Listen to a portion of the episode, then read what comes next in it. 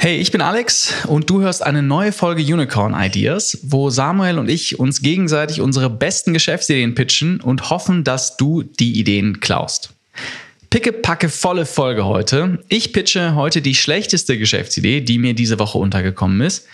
Wir diskutieren, ob das neue Virtual Reality Headset von Apple ein neues Spielfeld für Gründer ist, genauso wie es damals der App Store auf dem iPhone wurde. Wir haben natürlich Post von Optimisten und natürlich pitchen wir uns gegenseitig zwei unserer besten Geschäftsideen. Samuel wagt sich vor ins Real Estate Game und ich pitche eine K I-basierte Personal Branding Agentur. Wenn du Hilfe bei deiner Gründung brauchst, Feedback zu unseren Ideen hast oder irgendwelche anderen Themen auf der Brust, dann erreichst du mich unter alexander at digital optimisten punkt de. Du hörst Unicorn Ideas von Digital Optimisten. Jeden Montag neue Folgen. Los geht's!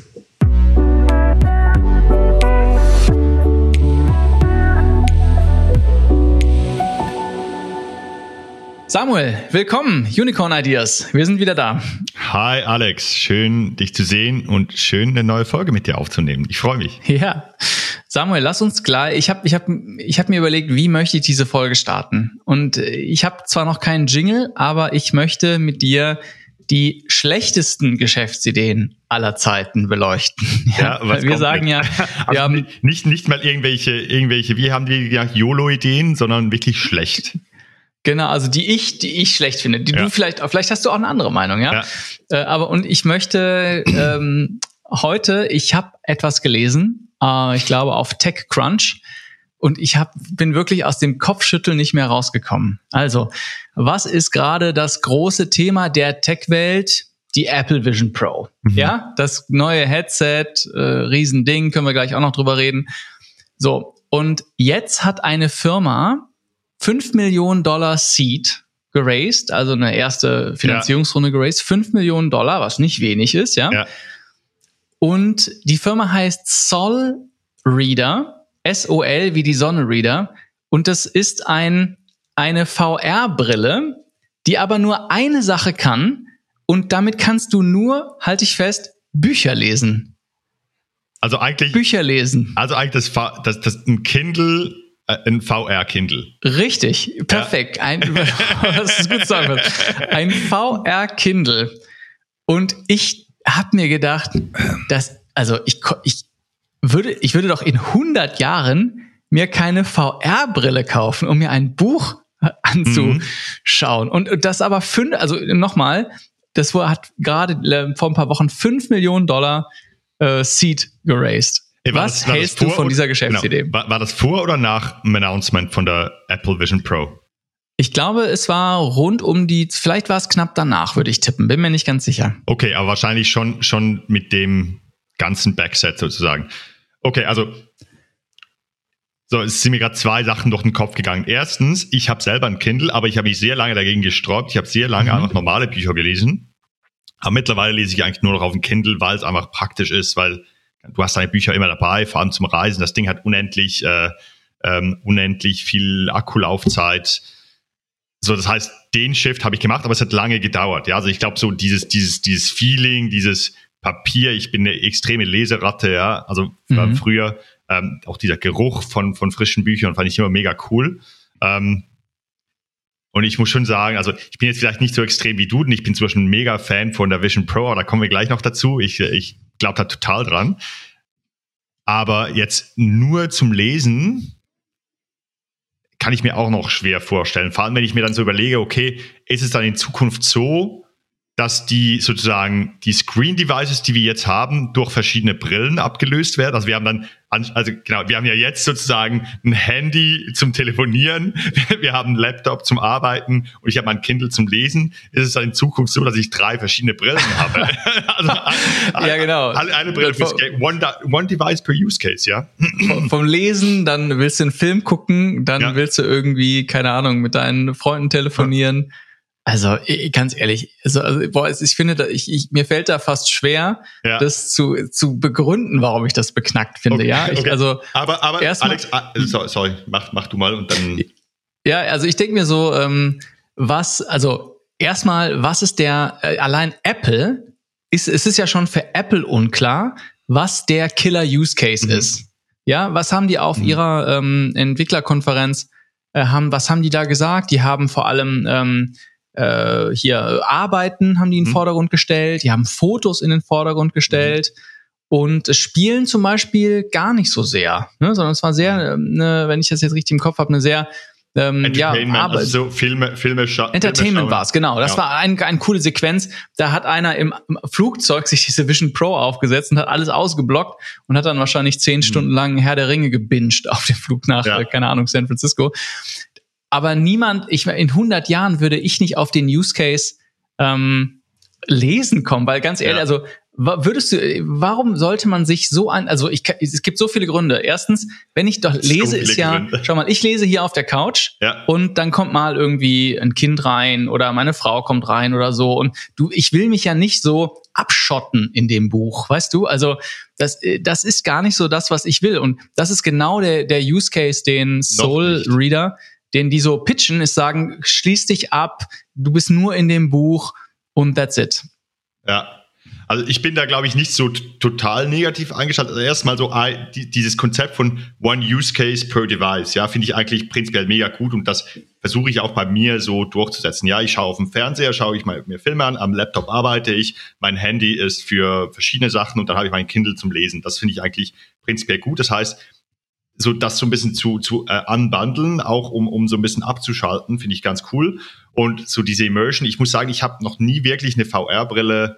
Einmal habe ich eine angehabt, so, so eine ganz frühe, aber jetzt einfach zum Lesen, du, ich, ich bin jetzt da nicht so negativ darauf eingestellt wie du, glaube ich, ähm, weil ich einfach das noch zu, zu wenig abschätzen kann, wie dann die User Experience ist. Ja, man müsste halt so ein Ding mal anziehen und mal schauen, wie es ist. Ich glaube, wir, wir haben einfach Schwierigkeiten, uns das richtig vorzustellen.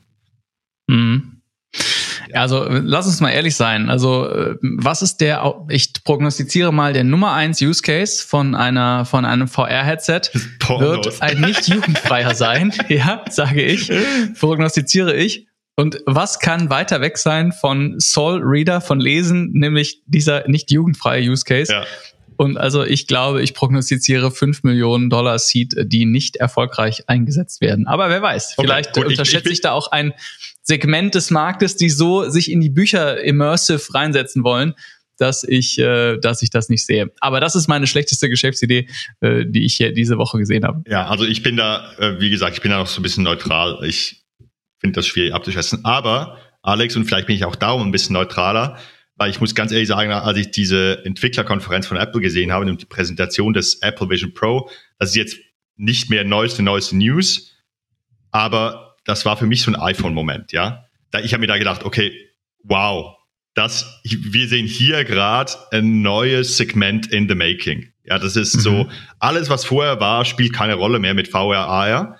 Ähm, Apple hat es irgendwie geschafft, sich den Markt zehn Jahre anzuschauen und wo alle dann gedacht haben, jetzt ist, es kommt eh nichts mehr, Meta hat es auch nichts gesch- nicht geschafft, haben sie ein Device gebaut, der alles, was vorher irgendwie falsch gemacht wurde und alles, was die, die ganzen sozusagen Schwächen von den anderen Devices einfach mal ausgemerzt und einen mega geilen Device rausgebracht. Ich habe gestern auch nochmal ähm, so ein, so ein User-Review geschaut von so einem Deutschen, der das da ausprobieren durfte.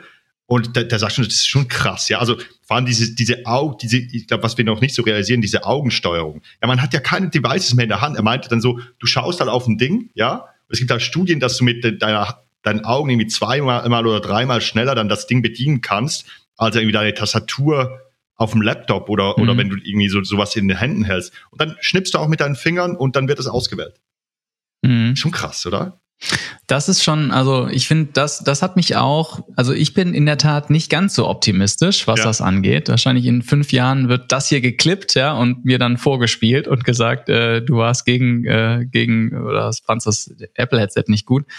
Ich glaube, also was ich toll finde an der, an der dem Demo, war, dass Apple ja seiner Tradition treu bleibt, denn die haben aus meiner Sicht immer eine Sache hervorragend gemacht. Die haben immer die Bedienbarkeit, mhm. da haben die immer innoviert. Ne? Also erinnere dich mal an den iPod. Das war ja dieses Clickwheel. Ja. Heute völlig veraltet, damals revolutionär, dass du so über deine, mit dem Rad, ne, dem Klickrad ja. durch deine ähm, Sachen gehen kannst. Dann natürlich das iPhone mit dem äh, Display, ja, was du einfach antappen konntest. Revolutionär, gab es vorher schon, aber nicht so gut. Auch da wieder eine Bedieninnovation eigentlich. Ja. Und was ich toll finde, ist, dass Apple dieser Tradition treu bleibt und da wirklich echt eine Bedieninnovation macht, nämlich mit den Augen und ähm, mit den Händen zu schnippen, um zu klicken eigentlich, ne? Also wie ja, so eine genau. Art äh, genau so. Zangengriff, ja. ne? Und dann, ähm, dann kannst du was auswählen. Und das fand ich echt cool. Du, also es, ich, ich, die machen, also ich finde, alleine wenn man vom Storytelling ist das natürlich gigantisch, diese diese diese Konferenz, ja, und wie Tim Cook das auch macht, das lohnt sich, glaube ich, echt, sich aus der Sicht das mal anzuschauen. Ich frage mich halt schon, ich bin echt noch skeptisch, weil ich weiß nicht, würde ich mir so ein Ding umschnallen, weil das, die Dinger sind ja noch sehr schwer, das mag natürlich besser werden mit der Hardware.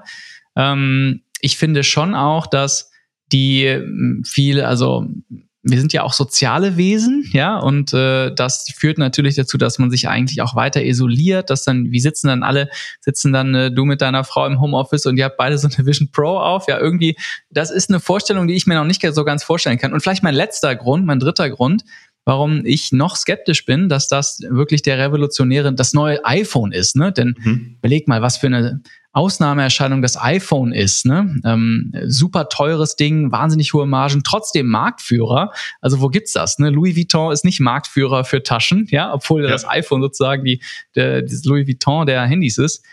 Ähm, aber ich finde halt, das, das Handy ist so ein persönliches Gerät.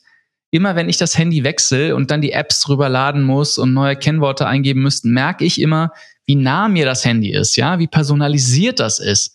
Ähm, Und ich frage mich, ich glaube, es ist halt wahnsinnig schwer, das iPhone, das Handy abzulösen als persönliches Gerät, eben weil man sich das so personalisiert und immer da ist, in jedem Use Case.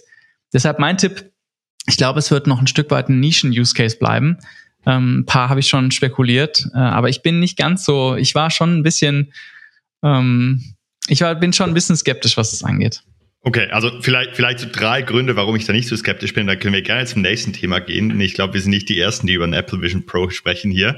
Ähm, aber so, so erstens. Aber wir sind die Ersten, die über den Sol Reader sprechen. Über den Sol Reader, genau. Aber erstens mal alleine schon die Use Cases, die jetzt da waren, ja. Ganz ehrlich, wenn dieses Ding mindestens so gut oder besser ist wie mein Bildschirm hier, dann schnalle ich mir viel lieber so ein Ding um und tippe da auf meiner Tastatur und arbeite an so einem Ding den ganzen Tag, vorausgesetzt irgendwie mit, mit der Nackenmuskulatur geht das und so, als hier meinen mein Laptop zu haben. Auch einfach der Gedanke, hey, wenn ich dann wieder mal remote von Gran Canaria aus arbeite oder von sonst wo, ich muss hier nicht ein ganzes Setup haben, sondern ich nehme dann einfach meine Vision Pro mit.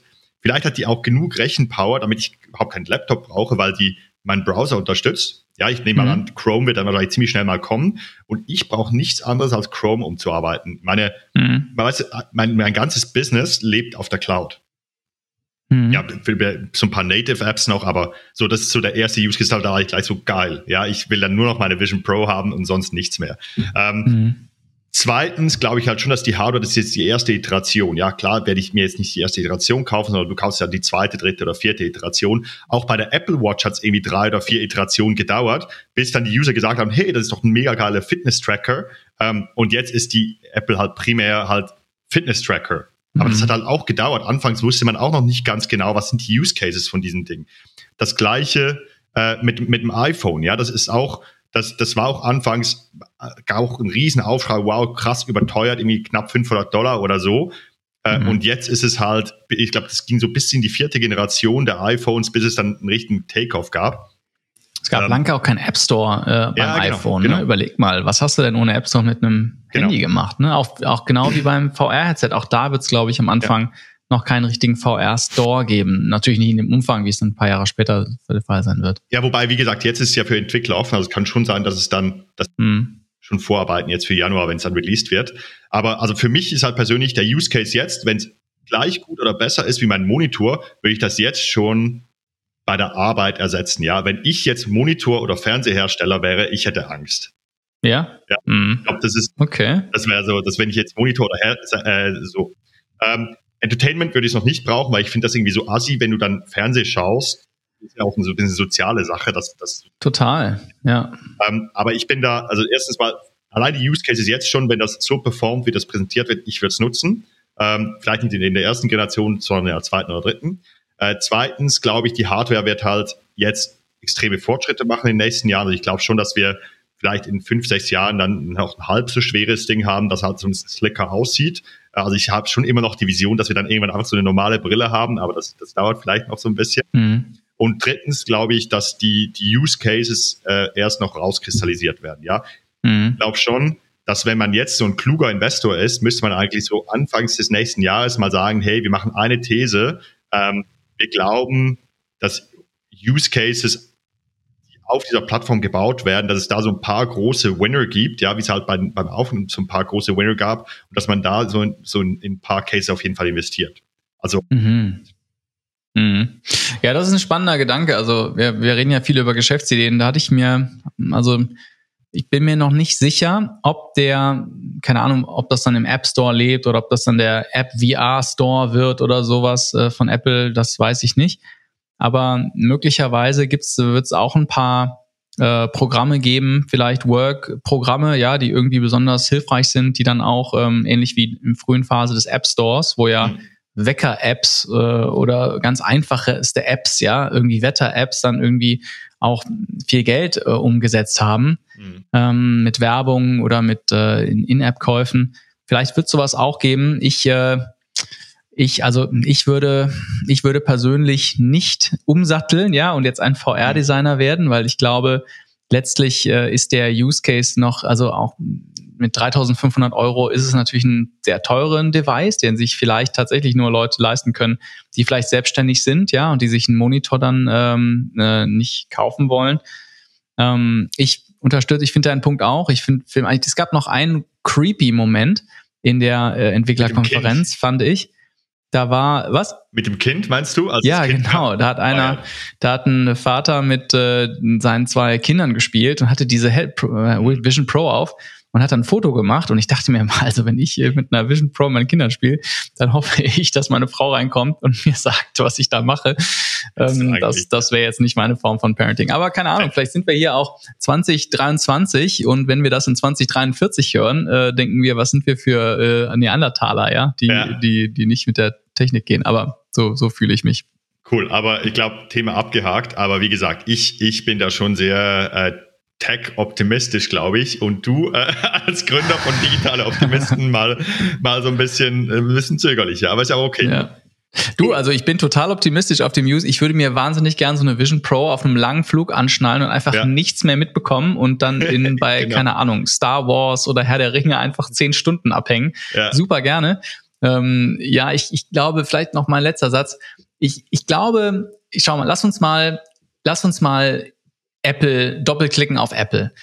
Pandemie im Jahr zwanzig zwanzig, zwanzig einundzwanzig. Alle schreien danach, alle sind zu Hause, wir brauchen neue Produkte, irgendwie keiner geht mehr ins Gym, keiner geht mehr ins Büro. Und natürlich haben die Leute da gedacht, wow, jetzt müssen wir nochmal double down auf die V R-Brille. Das mhm. ist jetzt der Moment, ja. So, jetzt ist aber zwanzig dreiundzwanzig, jetzt hat sich die Pandemie abgeflacht und jetzt ist einfach wie, du schau doch mal Metaverse, das war ja Mause, Mause tot, ja, das ganze ja. Thema. Und ähm, jetzt kommt ein frischer Wind rein, aber ich persönlich glaube, die haben zwanzig zwanzig gesagt, double down, jetzt nochmal richtig investieren, dann haben sie das noch verfeinert und haben das dann rausgepusht in zwanzig dreiundzwanzig nochmal mit zwei Jahren Entwicklungszeit und haben jetzt die Frage, schieben wir es raus oder nicht, haben jetzt gesagt, wir machen das. Haben tolle Presse bekommen, überraschenderweise. Meta wurde zerfleischt, ja, mit ihrer Meta. Äh, ja. Am Anfang nicht, am Anfang gab es positiv und dann wurde es cringy und creepy. Ähm, Apple wirkt so ein bisschen wie der Erwachsene im Raum und äh, Meta so ein bisschen wie so der ungezogene, rüpelhafte ja. Jugendliche, ja, der nicht weiß, was er tut. Das haben sie geschafft. Ähm, ich Time will tell, ja, also Apple Watch ist natürlich ein Killerbeispiel, die verkaufen mehr als die gesamte Schweizer, sorry Samuel, für, für dich als Schweizer, ja, aber die gesamte Schweizer Uhrenindustrie äh, ja, also, verkauft hallo, ich, äh, ich die trage Apple Watch, eine Apple Watch, ja, ja also. Schau mal, der Schweizer ja. trägt eine Apple Watch, ja. Da lassen nur, sie dich nur, aber nicht mir, äh, nur, über die, die Grenze, oder? Schweizer Uhren noch nicht leisten kann. Ah oh, ja, aber bald, ja. Na gut, so okay. viel zum, zum Thema äh, vielleicht äh, noch, Metaverse. Genau, vielleicht noch mein letzter Satz. Ich glaube auch nicht, dass es ähm, ein Produkt sein wird, dass wir dann einfach noch ein zusätzlichen Device haben und, und mehr sozusagen uns abschotten, sondern ich glaube halt, dass es andere Devices substituieren wird. Welchen denn? Ich glaube, mein Laptop. Mein Laptop, mein Handy. Ich glaube, ich habe dann nur noch eine Brille. Ja. Ja, ich weiß nicht. Ich weiß es nicht. Ich kann, ich, vielleicht bin ich da auch. Weil ich bin aber also wie gesagt, ich, ich hoffe mir, dass ich dann nur noch mein, meine Tastatur habe und mein, mein, mein Headset und dann let's go. Und dann mit ja. dem Fingergestik und mit der Tastatur. That's it. Dann so Minority Report mäßig dann. Ja, genau, genau. Und dann, ah, und dann ganz geil, ich will dann so einen so mega krassen Bürostuhl, ähm, wo, wo ich dann so nach hinten ge- gefahren werde und der mich dann so oh umschließt, äh, wie so eine Kapsel. und ja, so wirklich. Und dann brauchst du noch so eine Salzlake äh, ja, und dann genau. kommen die Maschinen und zapfen dich an für Energie und dann bist du in der Matrix. Genau, und, und dann müssen wir auch nicht mehr mit Aussicht arbeiten, Alex, dann können wir eigentlich beide ins Kellerabteil runtergehen. Das hey, stimmt. Auch, ja. Krass, ja. da brauchst du, stimmt, da brauchst du gar keine Aussicht mehr. Oh, ja, ja. Also du beschreibst eher eine dystopische Zukunft, äh, ja. finde ich. Okay. Aber ich bin mir sicher, unsere Hörer haben da auch eine eigene Meinung geformt. Ähm, okay. Mal schauen. Ein ganz kurzer Werbebreak. Dieser Podcast hat nur ein Ziel. Wir wollen dir die Inspiration für deinen nächsten Side-Hustle oder dein nächstes Startup geben. Auf digital optimisten punkt de haben wir jetzt die perfekte Datenbank für dich aufgebaut, in der wir alle Geschäftsideen, die wir hier im Podcast besprechen, ganz detailliert aufbereiten und runterschreiben. Und das Beste ist, wir haben auch ein einminütiges Quiz, das dir die perfekt auf dich zugeschnittene Geschäftsidee liefert. Schau vorbei auf digitaleoptimisten.de slash quiz, mach das einminütige Quiz und finde die Startup-Idee oder Side-Hustle-Idee, die perfekt zu dir passt. Das war die Werbung, zurück zum Gespräch. Naja, was hast hey. du denn alles auf dem Zettel stehen heute, Samuel? Hey, geht. Ja, ähm, ich habe noch eine Sache, und zwar vor ein paar Folgen ähm, habe ich ja meine Idee Boomer Buy gepitcht. Ja, für unsere Hörer, das, da ging es ja darum, äh, Boomer Businesses, Boomer Businesses irgendwie ein, ein profitables, vielleicht auch stagnierendes Geschäft von, einem, von einer Person zu kaufen, die kurz vor dem Retirement steht, also kurz vor der Pension steht, die nicht weiß, wohin das verkauft sein soll. Das können Handwerksbetriebe sein, können Friseursalone sein, können kann kann ein Dienstleistungsunternehmen sein, ähm, das dann aufzukaufen äh, und zu digitalisieren und profitabel zu machen, weil es immer einfacher ist, profitable Geschäfte weiter wachsen zu lassen, als was Neues zu starten. Das sozusagen als mhm. Geschäftsmodell hier ein Portfolio an solchen Boomer-Businesses aufzubauen. Und ähm, ich habe jetzt tatsächlich äh, zwei Artikel ge- äh, gesehen, die da diese These so ein bisschen stützen, dass das funktionieren kann. Äh, und zwar geht es beides mal um Japan. Ähm, Japan hat eine extrem schnell alternde Gesellschaft und hat halt extrem viele solcher Businesses, profitablen Businesses, die keine Nachfolger finden. Äh, und da gibt's einen Herrn, der ist zweiunddreißig und der wurde jetzt gerade äh, Milliardär mit seiner Firma, die sich nur fokussiert hat darauf, eben solche Boomer-Businesses aufzukaufen. Mhm. Äh, aber Milliarden krass. Yen oder Milliarden Dollar? Das ist ein großer Unterschied. Okay, äh, äh, ist, ist, ein, äh, ist ein englischer Artikel und steht Billionaire Status by using A I okay, to broker ja, von, ja, von Japanese aus, mergers. Ja. Also dann Alright. ist dann auch irgendeine eine A I und hat auch, man muss eine gewisse Größe haben äh, und, und so weiter, aber der hat das super standardisiert und super super halt äh, streamlined diesen Prozess, um solche Firmen aufzukaufen, wachsen zu lassen und dann wieder zu verkaufen. Also das ist eigentlich Private Equity, aber mit dieser, dieser krassen Nische ähm, auf, äh, auf, auf Boomer-Businesses oder auf Businesses, die keine Nachfolge finden. Und was kauft? Kauft er dann eine äh, Vertical ein oder kauft er verschiedene Businesses in unterschiedliche? Also macht er mal Construction, dann mal Friseursalon, dann ja, ich, mal irgendwas ich, anders? Ich glaube, total verschieden, so wie ich das verstanden habe. Also die haben keine mega spezifische ähm, Nische. Wenn du dir zum Beispiel, es, es gibt ja jetzt schon mittlerweile so Marketplaces, also zum Beispiel acquire Punkt com, die hießen früher microacquire Punkt com, die sind eher so auf diese Softwaremodelle fokussiert. Da geht es ja auch nicht nur um Boomer-Businesses, sondern da geht es generell darum, du willst ein Startup verkaufen, findest keine Institutional Buyers, mach das über diesen Marktplatz. Ähm, aber ich glaube, bei ihm, die haben einfach so einen Mindestumsatz, die die äh, machen müssen.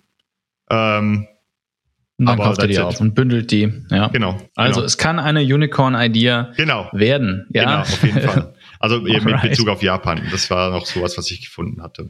Ja, aber da passt was. Äh, da leite ich mal um zu einer Rubrik von uns, nämlich Post von Optimisten. Post von Optimisten. Es ist ja wieder soweit. Ich liebe diesen Jingle. Ähm, so, also ich habe äh, tolle Post bekommen von ähm, einer Gründerin. Und die macht eigentlich was, was du beschreibst, ja? Also Boomer Buy, ich hatte vor ein paar Wochen, hatte ich Christian Schneider-Sickert, der Gründer von Liquid, äh, ganz interessantes Startup aus Berlin. Die machen im Grunde genommen, äh, ja, kannst du da ab, ich glaube, hundert oder zweihunderttausend Euro, ich glaube, hunderttausend Euro kannst du da investieren und kannst mhm. in Private Equity oder in Venture Capital investieren. Und ähm, der hat das vor ein paar Jahren gegründet und hat auch eine Geschäftsidee gepitcht im Podcast. Und alle Hörer vom Podcast werden es wissen, aber er hat äh, er hat gesagt, er würde Hausverwaltungen mhm. aufkaufen. Ja, also jeder kennt Hausverwaltungen, ja. kleinste Betriebe. Ich habe mal ein bisschen recherchiert, die meisten sind sehr, sehr klein. Ähm, äh, zwei, drei, vier, fünf Mann Betriebe, ja, also ganz kleine Betriebe und dann die einzelnen kleinen Objekte ähm, äh, betreuen. Und äh, unsere Hörerin, äh, die ich herzlich grüße, die hat ein Startup, die das aufkauft. Ja, also die ja. kaufen diese Hausverwaltungen auf und ähm, total spannend, was die da macht. Äh, äh, hat jetzt auch eine Seed-Runde äh, geraced ähm, und äh, ja, sie beschreibt, dass äh, eine große Herausforderung halt ist, äh, tatsächlich diese Prozesse auch zu automatisieren. Ja. Ne? Und dann kann ich auch verstehen, ist glaube ich bei jedem Business, was man so aufkauft, was man so Roll-Up-Modell nennt man das, ne, was mhm. man aufkauft, dass man das harmonisiert, automatisiert und nach und nach integriert. Ähm, fand ich ganz toll, dass dass wir so aktive Hörer haben, die diese Ideen zum Teil schon machen, die wir hier äh, outlinen. Ja, aber ich, ich glaube auch übrigens dazu noch, ich glaube, das kann man in super vielen so Old Economy Nischen machen, ja. Ich, wahrscheinlich ist äh, Immobilienverwaltung nur oder Hausverwaltung nur eine Nische davon. Ähm, egal, ob man mhm. jetzt als Berater reingeht und das automatisiert oder ob man das aufkauft und das dann automatisiert und äh, standardisiert. Also ja. vielleicht für unsere Hörer, die, äh, die selber was gründen wollen. Ich glaube, das generell so in diese Richtung zu denken, was gibt's vielleicht für ähnliche Verticals wie Immobilien? Ähm, das könnte schon, schon ein Weg sein, um eine neue Geschäftsidee zu finden. Ja, was ich da spannend finde, ist, äh, also vielleicht hast du da eine, eine mehr andere Gedanken zu, aber stell mal vor, mach mal mal das Modell, du kaufst, machst ein Roll-Up-Modell von Hausverwaltungen. Mhm. Du brauchst ja Kapital. Das ist ja dein Betriebsmittel, um überhaupt eine Hausverwaltung zu kaufen. Mhm. Du brauchst also recht viel Geld, ne? Anders als wenn du jetzt, keine Ahnung, auch Journeyman, ne? Dafür brauchst du jetzt nicht am Anfang so viel Geld, weil du ja nicht so viel, auf, musst ja nichts aufkaufen. Und ich frage mich, du brauchst also recht viel Geld, hast einen hohen Kapitalbedarf. Gleichzeitig bin ich mir nicht sicher, ob das das klassische Venture Capital Modell ist. Denn ähm, so ein Hockeystick, ne, also so ein explosionsartiges Umsatzwachstum zu generieren, das ist ja gar nicht so einfach, weil ich glaube, dass du am schnellsten wächst über anorganisches Wachstum, also ne, dass du, dass du einfach welche dazu kaufst und dadurch dann oft dann mehr Umsatz produzierst, mehr auf deine Topline packst, weil du einfach mehr dazu kaufst. Und dann frage ich mich, wie attraktiv ist so ein Modell für äh, Venture Capital, wenn du halt es dir nur sehr schwer fällt, so einen Hockeystick zu zeigen. Mhm. Ja. Also, weißt du, was ich, ich meine? Ja, ich, ich verstehe absolut, was du meinst. Ich meine, das ist ja immer die Diskussion, wie skalierbar ist das dann, denn schlussendlich ist es halt nur so skalierbar, Es, es, es skaliert es halt mit der Anzahl an Hausverwaltungen, die du äh, aufkaufst. Mhm. Vielleicht dann noch äh, skalieren die Hausverwaltungen in sich dann schneller oder es ist dann halt so eine, mhm. oder du kannst halt Synergieeffekte nutzen. Ähm, aber da gibt es ja ein paar Beispiele, die von Venture Capital gebackt wurden, also zum Beispiel Rex ja, in, in Berlin. Ich weiß nicht, ob du schon mal von denen gehört hast. Aber die, die kaufen Was machen die? Tierarztpraxen auf. Oh wow, das ist ja spannend. Die, die okay. kaufen Tierarztpraxen Krass. auf oder automatisieren die. Denn anscheinend ähm, ist, glaube ich, Tierarzt noch sowas im medizinischen Bereich, das noch am wenigsten reguliert ist oder halt noch am einfachsten irgendwie zu machen ist.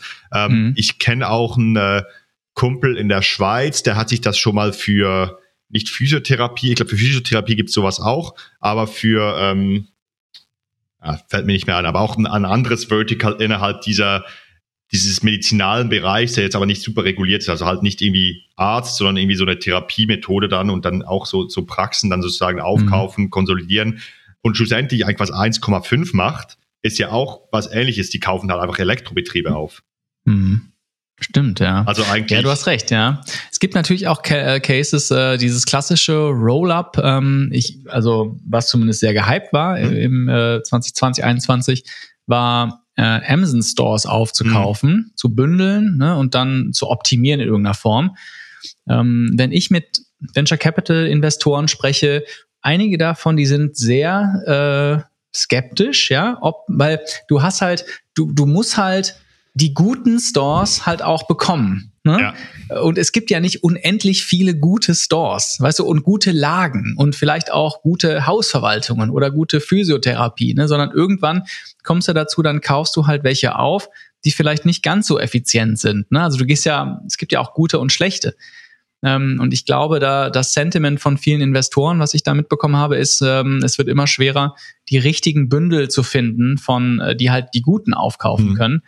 Ähm, aber man, naja. muss halt, man muss halt daran glauben, dass es neben dem Wachstum durch mehr Einheiten, also sei es Immobilienverwaltungen, sei es Elektrohandwerksbetriebe, äh, mhm. sei es eben äh, Tierarztpraxen, dass es neben diesem Wachstum auch noch Wachstum durch Standardisierung gibt, also durch Digitalisierung, durch die Software, die man dann da einführt. Ja, ich glaube, das ist ja auch eine eine große Hoffnung bei eins Komma fünf, dass sie dann halt ihre Software drüberlegen, dann auch noch ihr IoT-Gerät da verticken. Ja, die haben ja, glaube ich, diese, diese Homebox oder so, die dann installiert ist. Ich weiß nicht, ob man da auch noch Abogebühr bezahlt. Mhm. Also eigentlich muss dann schon noch Innovation obendrauf, neben diesem, mhm.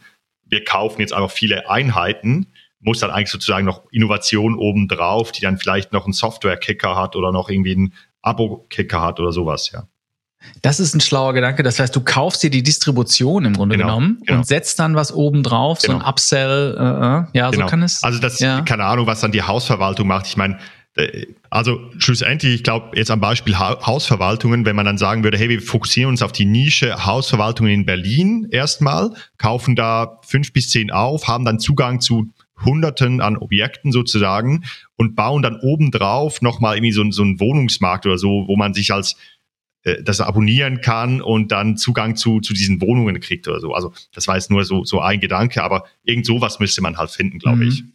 Ja. Und wo du, ähm, äh, wir sind ja noch in der Rubrik Post von Optimisten und ja. wo du ja das Rex angesprochen hast, äh, ja. die und die kaufen ja Tierkliniken auch, dazu gesagt. Ja, Tierarztkliniken, Tierarztpraxen. Genau. Ich habe auch eine E-Mail bekommen vom Hörer Arno. Und dann kann ich auch sagen, wir haben ja letztes Mal zwei Ideen wieder gepitcht. Ja. Du hattest deinen Sea of Grey, also ja. wie man Food-Marken aufbauen kann. Ne? Ein bisschen eine Meta-Idee. Und ich hatte die entweder dümmste oder die schlechteste Idee aller Zeiten gepitcht, nämlich Food-Trucks für Hunde. Ich habe null Stimmen bekommen für ah, ja? Food Trucks für Hunde auf Spotify, ja. Oh, wow. Und du hast äh, hundert Prozent der Stimmen bekommen. Wir hatten aber auch sehr wenig Stimmen, ja. äh, obwohl die Folge sehr äh, oft viel gehört wurde. Ähm, wenige Leute haben abgestimmt, aber du hast äh, mich diesmal klar besiegt. Und dann dachte ich erst, mein Gott, Food Trucks für Hunde, das muss das die dümmste Idee gewesen sein, die ich hier gepitcht habe. Aber Äh, Hörer Arno hat da geschrieben cool. und ähm, hat gesagt, er hat drei Hunde, er findet die Idee richtig cool, er wohnt allerdings auf dem Land, aber er glaubt, äh, dass man damit großen Erfolg haben kann. Ja, cool. äh, und da war ich ein bisschen, ein bisschen äh, beruhigt, dass zumindest einer das geschrieben hat. Ja, aber ich muss auch sagen, ähm, das ist schon, ich glaube, die, die Idee polarisiert halt. Entweder du hast Hunde und du verstehst das sofort und findest das cool, oder du find, denkst dir halt so, also ja, betrifft mich halt null. Aber ich glaube, das sind ja. auch die besten Ideen, die etwas polarisieren. Ja, kann sein, ja. ja. Aber null. Ich hätte mich um eine Stimme gefreut. Na gut, okay. Das war die Rubrik. Warte, oh, jetzt muss ich einen Jingle finden. Ja, das war die Rubrik Post von Optimisten.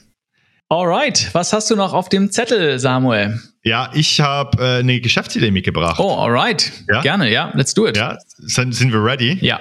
Ähm, also, äh, vielleicht ein bisschen Hintergrund. Ähm, ich war letzthin mit einem Gründer eines äh, ja so mittelgroßen Berliner Startups Mittagessen. Die haben jetzt so zweihundertsechzig Mitarbeiter. Äh, und dann bin ich zu ihm ins Office, ähm, weil wir daraus losgehen wollten. Und dann hat er mir noch kurz eine Office-Tour gegeben. Und das war so ein bisschen deprimierend. Also mega geil ausgestattetes Office, Kapazität für hundertfünfzig bis zweihundert Leute. Aber da war, saßen halt so gefühlt zwanzig Nasen drin, ja. Vielleicht war es auch Mittag, vielleicht äh, wären es auch dreißig Nasen schlussendlich. Und habe ich ihn gefragt, was ist eigentlich los? Wo sind alle Leute? Und dann hat er gesagt, ja, wir haben halt während der Pandemie zu Remote First gewechselt. Mhm. Ja, also die, die haben jetzt auch Leute überall auf der Welt. Die sind jetzt mittlerweile, haben da Kapazität für hundertfünfzig bis zweihundert Leute, aber haben mittlerweile zweihundertsiebzig Mitarbeiter. Mhm. Ähm, und äh, Remote First, also nicht mal Hybrid, sondern die Leute können wirklich einfach wählen, ob sie kommen oder nicht. Und die kommen halt einfach nicht mehr. Ja, das heißt, das Büro ist einfach leer. Das steht halt einfach da. Ähm, und was zahlt der pro Quadratmeter? dreißig, vierzig Euro, tippe ich mal. Keine Ahnung. Nee, ich glaube, es, es, die gibt es schon ein bisschen länger. Wahrscheinlich hat er noch so einen guten Mietvertrag ja. oder so. Aber fand ich schon krass, ja. Also, dass dieses Office noch zu unterhalten.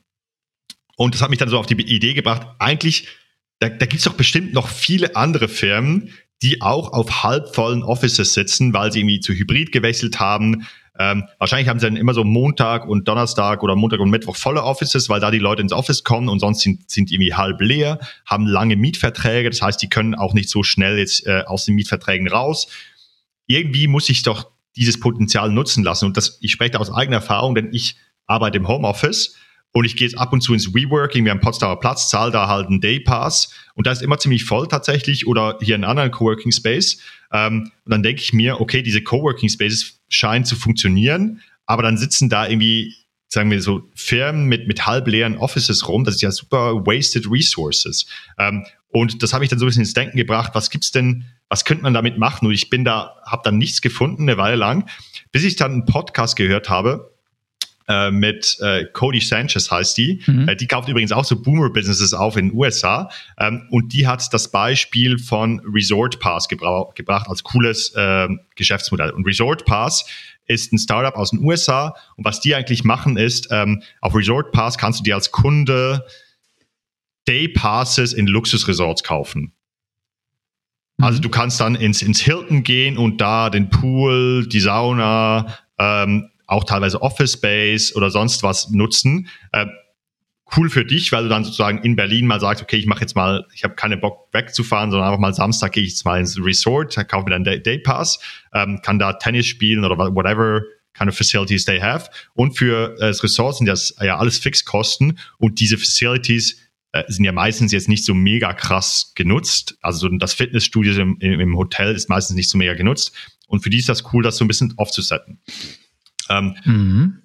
Sorry, hast du eine Frage? Du ja, eine Frage, ich wollte noch, oder? Also das heißt letztlich, ja? Das, was du mit WeWork, ähm, beides ist, äh, hat uns, äh, ja. ist ein Sponsor dieses Podcasts, ja, also solche Coworking ja. Spaces, der, die bieten ja Daypasses an, da kann man dann genau. einen Tag arbeiten und du willst, sagt, die Idee ist es, das zu machen für Luxushotels, ja?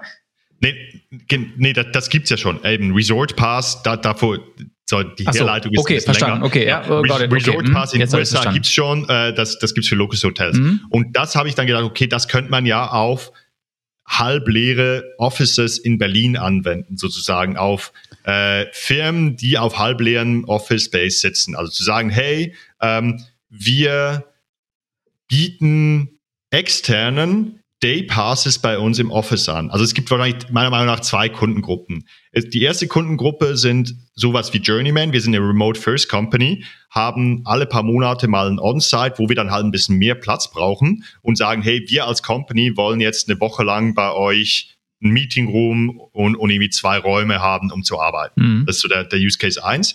Und der Use Case zwei ist wahrscheinlich wirklich so ähm, ganz normale Coworkers, äh, oder Remote Workers, die sagen, die Coworking Spaces habe ich keinen Bock mehr drauf, und die, die wurden auch extrem teuer in letzter Zeit. Also vor drei, vier Jahren hat so ein Coworking Fixed Desk noch zweihundert, dreihundert Euro gekostet. Mittlerweile zahlt man da vierhundert bis sechshundert Euro für so ein Fixed Desk im Coworking Space. Ähm, und das ist eine gute Alternative für mich, ab und zu mal einen Tag in einem Office-Setting zu verbringen. Mhm. Und ich nenne das Ganze natürlich Office Pass. Na klar, ja, logisch, ja. Genau, genau, Office Pass.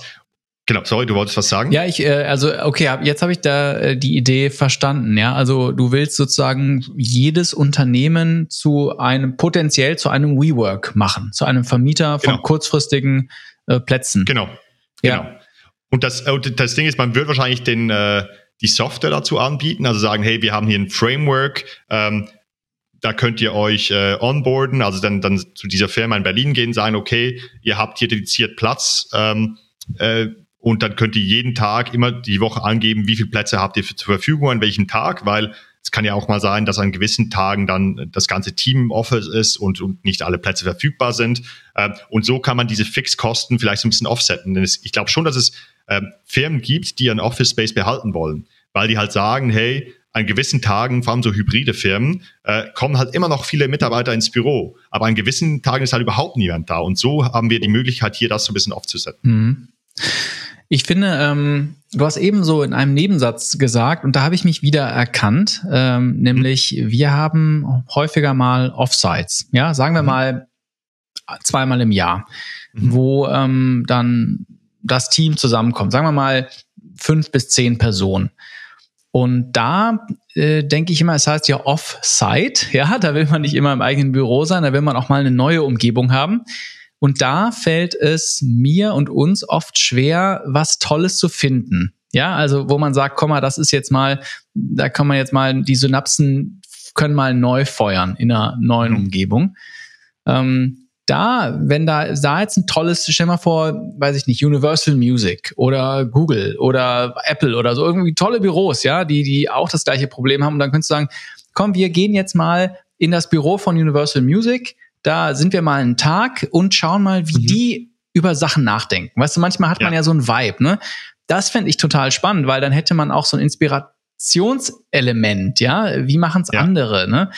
Ähm, das, also gl- vielleicht mal gefragt, ich verstehe total das WeWork-Konzept. Glaubst du, wenn man es so niche-it-down-mäßig ein bisschen runterschneiden wird auf so Offsites, wird es dann zu klein, die Idee? Mhm. Ähm.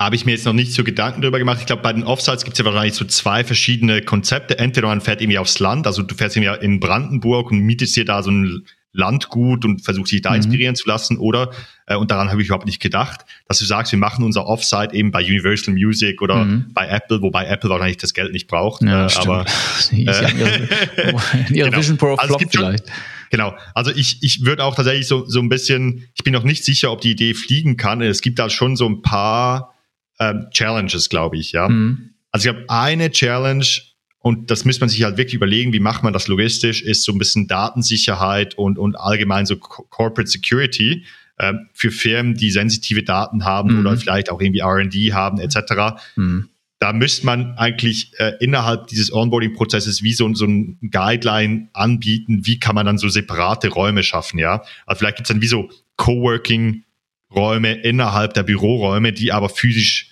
sozusagen abgetrennt sind vom Rest des Büros. Ja, stimmt. Ähm, also das, das Rechtliche, das war auch ja, als erstes genau. Versicherungsstate, da, da denkt der Deutsche sofort dran, ja, wie ja, ist das versichert? Genau. Klar, das müsste man irgendwie, aber, aber WeWork ja, schafft es doch das, auch, oder? Ich genau, mein, wie gesagt, das ist meiner Meinung nach ein logistisches Problem, und ich finde, logistische Probleme lassen sich immer lösen. Mhm. Ähm, und ich und das, die zweite Challenge, die mir vorher noch so ein bisschen in den Sinn gekommen ist, ist, ähm, ist das jetzt so ein Thema, das jetzt ein paar Jahre funktioniert, und dann aber Firmen, weil ihre Mietverträge auslaufen, sowieso downsizen ja. und das Ganze dann verpufft. Mhm. Weil es dann in, in so vier bis so, so Mietverträge lauf, laufen ja auch öfters mal fünf bis zehn Jahre irgendwie so ein Office-Mietvertrag, ähm, dass dann die sagen, okay, wir brauchen eh nicht so viel Office-Space, äh, wir, wir we're downsizing. Ja, da frage ich mich, da habe ich auch neulich drüber nachgedacht, ob es nicht eine äh, Idee sein kann, Firmen zu poolen, weißt mhm. du? Also äh, ob das, ne, dass man so einen Marktplatz schafft und sagt, schau mal, wir brauchen vierzig Arbeitsplätze, in, ja. äh, das ist uns wichtig, irgendwie hip, irgendwie, keine Ahnung, nah in dem Stadtteil, ja. dass man dann gematcht wird mit, äh, also dass man wie so eine Art Marktplatz schafft für mhm. für Unternehmen, die auf der Suche sind nach mhm. ähm, Office Space, aber die zu klein wären, um das eigenes zu mieten. Ich meine, da kann ja. man sagen, die können auch in WeWork gehen, ja. Also vielleicht ist das nicht die genialste Idee, aber da auf jeden Fall, ich glaube, du hast, was ich immer, was ich gut finde an der Idee ist, du hast f- wahrscheinlich viel Möglichkeit zu pivoten auf dem, mhm. ähm, äh, ja. auf dem Thema, weil es doch wahrscheinlich einen großen Bedarf gibt, und wir stellen uns die Frage gerade mit Office Space, wie können wir das gut auslasten, ja, äh, nutzen auch, wie wollen wir es auch nutzen, wie viel wollen wir uns auch leisten, ne? Das ist klar, das ja. stellen sich, glaube ich, viele Fragen gerade, äh, viele Unternehmen diese Frage, ähm, und deshalb, glaube ich, ist da ein Bedarf da, ne? Das, ja. ja, also ich, wie gesagt, also ich bin mir, ich glaube, da gibt es ein paar Challenges, und ähm, die Frage ist auch, wie, inwiefern haben es die Firmen auch nötig, hier was unterzuvermieten. Mhm. Ähm, aber was ich halt cool an dieser Idee fand, ist, es ist so elegant, was zu nutzen, was halt underused ist. Ja, mhm. also es, es liegt eigentlich, es wiegt, wenn Geld auf, auf, auf der Straße rumliegt. Es, it's not being used. Ja, mhm. ähm, also ich gehe jetzt auch öfters ähm, bei einem äh, V C, den ich halt kenne, im Büro arbeiten. Ich muss keinen Coworking Space bezahlen, mhm. weil ich den halt kenne, und er meinte, hey, bei uns ist eh immer Platz frei. Ähm, komm halt vorbei, wenn du willst, ja. Aber das ist jetzt halt so über, über irgendwie persönliche Connections, die ich habe. Aber das, das halt einer breiten Öffentlichkeit äh, sozusagen zu öffnen, wäre wär schon ganz cool. Mhm. Ähm, und ich glaube, für unsere Hörer, die sich dann auch mal Geschäftsideen überlegen, so, so die Augen offen zu halten für solche Ressourcen, die underused sind. Ja, sei es jetzt eben diese Office Space, Size Facilities in, in Luxushotels, wie es jetzt Resort Pass in in U S A macht. Die haben übrigens sehr viel Geld auch geraced. Ähm, ich glaube, dieser Approach, um Geschäftsideen zu finden, ist super spannend. Ich habe jetzt nicht gerade noch was weiteres. Das, hast, hast du noch weitere Themen, die an ja, die du so denken Ja, ich glaube, kannst? Ganz ehrlich, das ist eine super Gedanke und das ist echt so eine Supernova an, an Geschäftsideen, die man, so eine Tür, die man durchgehen kann. Ja. Ein Beispiel, ähm, Bäcker haben sehr teure Öfen, ja, die die allerdings mhm. nicht den ganzen Tag laufen lassen. Es sei denn, du bist Zeit für Brot in Berlin, da backst ja. du wahrscheinlich den ganzen Tag. Aber ähm, wenn du das nicht bist, du hast super teure Ofen, eine grauenhafte ja. Kapitalauslastung und da kann man sich auch überlegen, ähm, guck mal, könntest du jetzt zum Beispiel eine, ähm, eine Pizzakette aufmachen, ja, die dann irgend, da kannst du auch dann Pizzen, äh, eine Ghost Kitchen, ne, es gab neulich auch... Genau, so Gold, äh, machst du Ghost Kitchens und machst nur über Lieferdienste, mhm. cool. Also es gibt wahnsinnig viel äh, Equipment, das nicht ausgelastet ist, äh, was man so nutzen kann. Die Frage ist immer, ähm, also ich habe ich hab ein Startup hier schon mal im Podcast gehabt, das ist aber lange her, das war glaube ich zwanzig zwanzig, die Folge heißt, äh, ähm, es war eine Folge Nummer sechsundvierzig, glaube ich, äh, Cecilia, baust du das Office der Zukunft? Und äh, Cecilia äh, Chiolerio hat Tuesday gegründet. Tuesday. Und ähm, sie war, wann war sie da? Ich glaube zwanzig zwanzig wahrscheinlich. Schon ein bisschen her, zwanzig einundzwanzig, sorry. Das war mitten in der Pandemie, wo es wahnsinnig mhm. viel, na, unglaublich viel ungenutzte Fläche gab mit Restaurants ja, ja und Hotels. Und sie hat äh, gesagt, sie macht einen Coworking Space in diesen underused Assets. Also dann kannst du dann halt äh, in, einem, in einer Lobby arbeiten oder in ja. einem Restaurant oder sowas. Und sie hat auch ähm, eine, eine äh, Seed-Runde geraced. Ich habe lange nicht mehr geschaut, äh, wie es aussieht. Ich sehe, bin gerade auf der Seite, ähm, äh, es scheint, dass einige äh, in, ich hoffe, ich sage jetzt nichts Falsches, aber dass ein paar äh, in München sehe ich gerade Location Closed. Ähm, da scheinen sie nicht mehr aktiv zu sein. Vielleicht sind sie noch in Frankfurt aktiv. Ähm, Das mag sein, aber ich war mir nicht sicher, wie einfach es für sie war, das dann zu skalieren. Ja. Ne? Dann auch dann, ja. die hatten dann so Coworking-Captains, die haben das Problem mit Versicherungen so gelöst, dass sie eine Person hatten, die gratis da arbeiten konnte, die halt ja. verantwortlich war für das ganze W L A N und so. Ja. Ähm, ich glaube, wenn ich das richtig aus der Ferne natürlich gesehen habe, ohne Hintergrundinfos, dass es gar nicht so einfach ist, so eine Idee zu skalieren. Ähm, aber ja. Ja. Also wie gesagt, ich, ich glaube, man muss da einfach die Augen offen halten und sich dann auch überlegen, ist es logistisch machbar? Ähm, aber genauso Sachen wie Restaurants, ja, ich meine, das ist mir jetzt auch gerade wieder aufgefallen. Wir haben hier einen tollen neuen Bagelladen bei uns in, in der Nachbarschaft. Die haben aber irgendwie nur vier Tage die Woche, Woche offen und mhm. der Rest der Woche ist es einfach geschlossen, ja. Und da sind dann die Tische und Stühle drin und niemand sitzt da. Mhm. Ja. Ist ja halt auch einfach im Real, Real Estate ist, glaube ich, so ein, so ein Prime-Ding, ähm, das öfters mal underused ist. Das ist auch völlig gaga, ne? Überleg mal. Also früher, vor der Pandemie, äh, haben wir, sind wir, haben wir geschlafen in einem Bereich, dann mhm. gehen wir in einen anderen äh, Raum, dann arbeiten alle da und dann ist das Zuhause frei und dann gehen alle wieder zurück in, äh, ja. nach Hause und das Office ist leer. Also fünfzig Prozent ja. Leerstand sozusagen, ja. eingebacken ins ja. System. Ähm, ja. Ich meine, ich meine, mit, mit, ich meine, schlussendlich die ganzen äh, Share-Modelle mit Autos, Scootern et cetera basieren ja auch auf diesem Konzept. Ja, also ein Auto wird halt nur fünf Prozent oder noch weniger seiner mhm. Zeit genutzt und das ist ja dann total sinnvoll, dass man sich das teilt.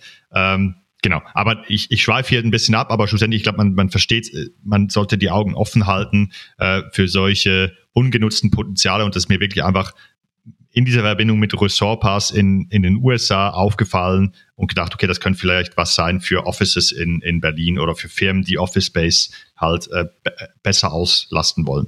Alright, super. Dann schickst du, schickst du Samuel Office Pass ins Rennen. Wir können, ihr, genau. ihr könnt, äh, unsere Hörer können wieder abstimmen auf Spotify. Ähm, dann mache ich mal meine Geschäftsidee für diese Folge. Und die Folge Äh, diese Geschäftsidee habe ich äh, zusammen mit einem ähm, ja, mit einem Freund von mir äh, entwickelt bei einem Lunch. Äh, ich bin gespannt, wie du sie findest. Ich nenne sie ScaleMyBrand. Und das ist eine Personal Branding Agentur, die man mit K I äh, macht.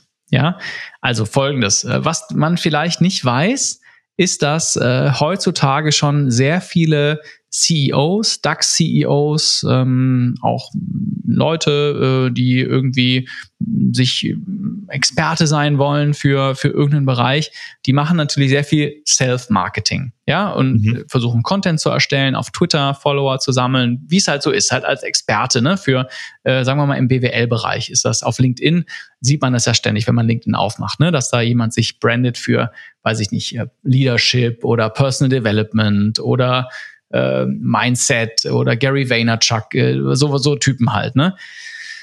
Und DAX-Vorstände, die machen das sehr, ähm, zum Beispiel Her- Herbert, die Herbert Diess, äh, der ist sehr aktiv auf LinkedIn, sammeln Follower und bauen eigentlich eine persönliche Marke auf, mh, rund um ihre äh, Aktivität dann, in dem Fall von Herbert Diess, der war ja äh, Vorstandsvorsitzender von V W.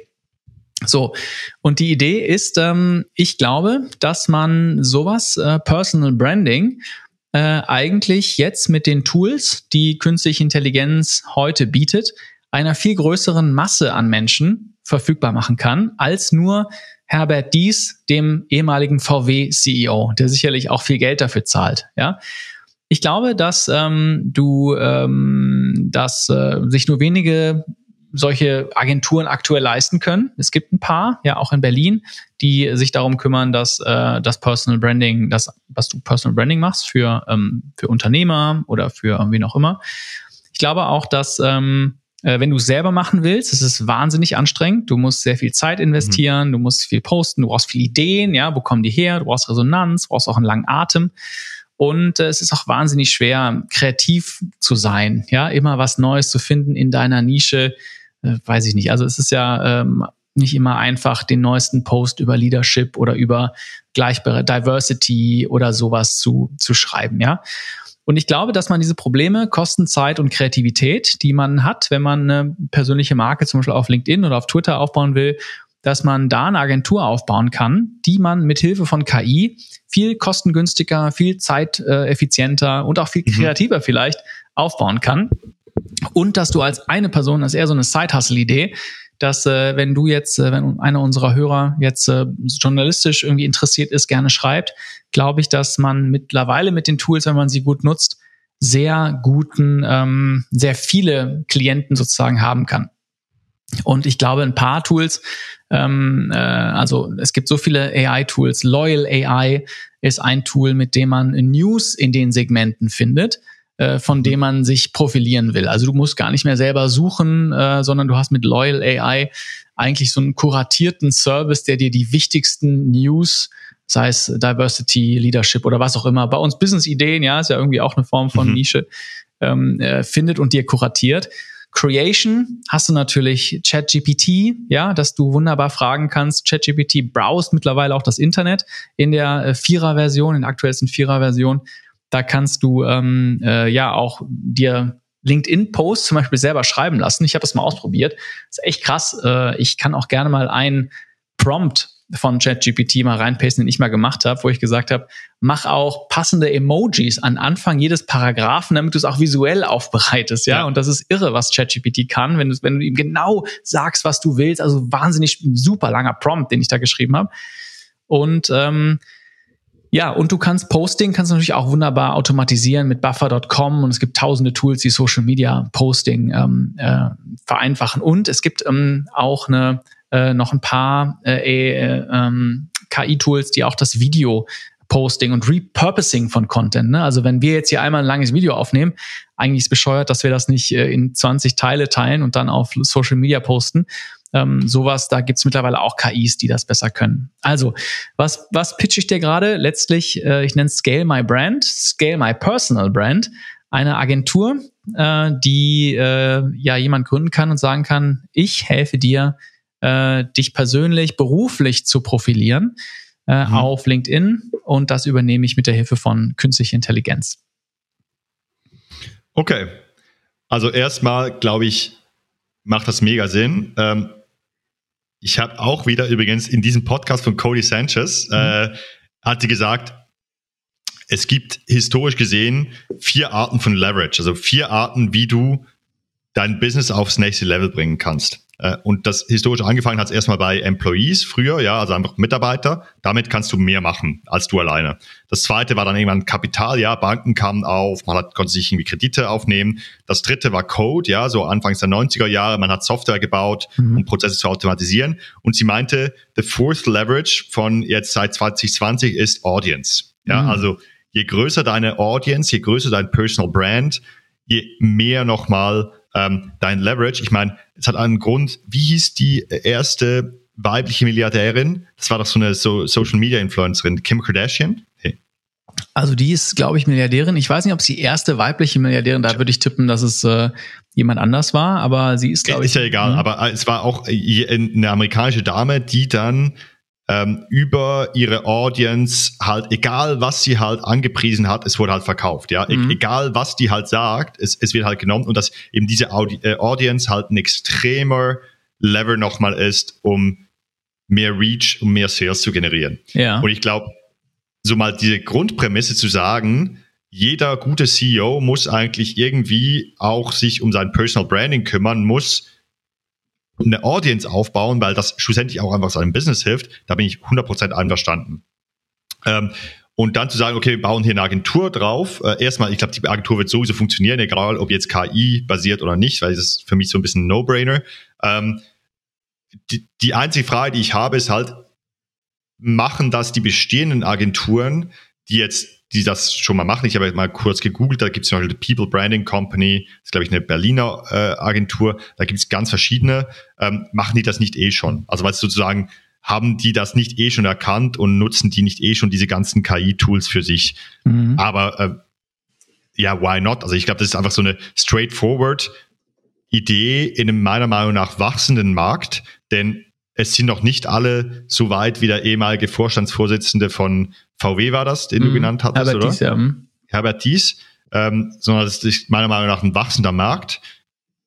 Und darum, äh, hier was, hier was zu bauen, auf jeden Fall für ein paar Jahre wird es auf jeden Fall funktionieren. Mm. Ja, zwei, zwei, zwei Gedanken dazu. Also ähm, der erste ist, Äh, manchmal reden wir über Geschäftsideen und sagen, bau deine Idee nicht auf geliehenem Land. Ne? Also mhm. bauen jetzt nicht, sei nicht hundert Prozent von Twitter abhängig oder von YouTube, mhm. weil wenn der Algorithmus sich verändert, dann mhm. bist du ganz schnell ein Ameisenhaufen am Highway, den der keinen mehr interessiert. Ja. Und das ist so geliehenes Land. Und ich denke mir, Herbert Diess, wenn wir jetzt mal bei ihm bleiben, der war, keine Ahnung, ein paar Jahre Vorstandsvorsitzender von V W, hat das da gemacht, aber dann wurde er, ist er gegangen oder wurde gegangen aus V W und das ist ja auch ein bisschen geliehenes Land, ne? Denn was hast du dann noch, ja. wenn du nicht mehr ähm, Vorstandsvorsitzender von V W bist? Er hat jetzt, ich glaube, fünfhunderttausend oder sogar noch mehr Follower, ja, mit denen er, äh, ist ja schon auch ein ganz schönes Pfund. Das ist der eine Gedanke. Und der zweite Gedanke, du hast gesagt, ähm, das gibt es schon, ja, es gibt schon Personal Branding Agenturen. Und lass uns da mal kurz drauf äh, klicken, denn vielleicht ist ja der, der, der Boom von K I, ja, vielleicht ist gerade die beste Geschäftsidee gar nicht was komplett Neues machen, sondern vielleicht ist die Geschäftsidee, sich ein bestehendes Modell, was einen klaren Markt hat, was auch profitabel sein kann, zu nehmen und das Ganze einfach mit einem Zehntel der Kosten, mit ja. einem Zehntel der Legacy-Systeme, ne, mit einem Zehntel der, ähm, des Aufwands einfach neu aufzuziehen. Und stell mal vor, so eine ähm, Personal Branding Agentur ist im Wettbewerb mit einer Agentur, die einfach hundert Prozent auf K I gebaut ist. Weißt du, die mhm. alles automatisiert, die vielleicht nur wirklich nur einen Bruchteil an Leuten hat. Und dann lass uns mal schauen, wer hier profitabler ist und wer auch Klar. günstigere Preise anbieten kann.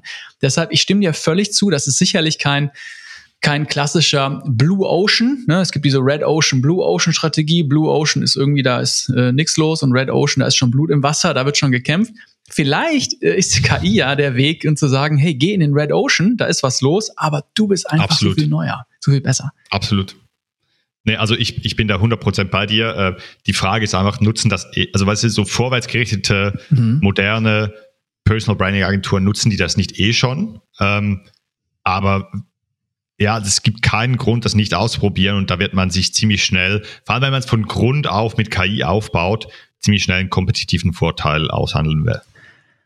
Alright, super. Das waren unsere beiden Geschäftsideen. Wir haben, äh, yes. wir hatten OfficePass und ScaleMyBrand und wie immer, wenn ihr die Folge auf Spotify hört, äh, könnt ihr kurz aus der Folge rausgehen und wenn ihr runterscrollt, dann könnt ihr abstimmen zwischen ähm, den beiden Geschäftsideen. Cool, Alex. Wir sind schon ja. wieder eine Stunde da. Wir sind schon wieder am Ende der Folge. ähm, ja, äh, ich würde sagen, let's call it a day. Auf jeden Fall.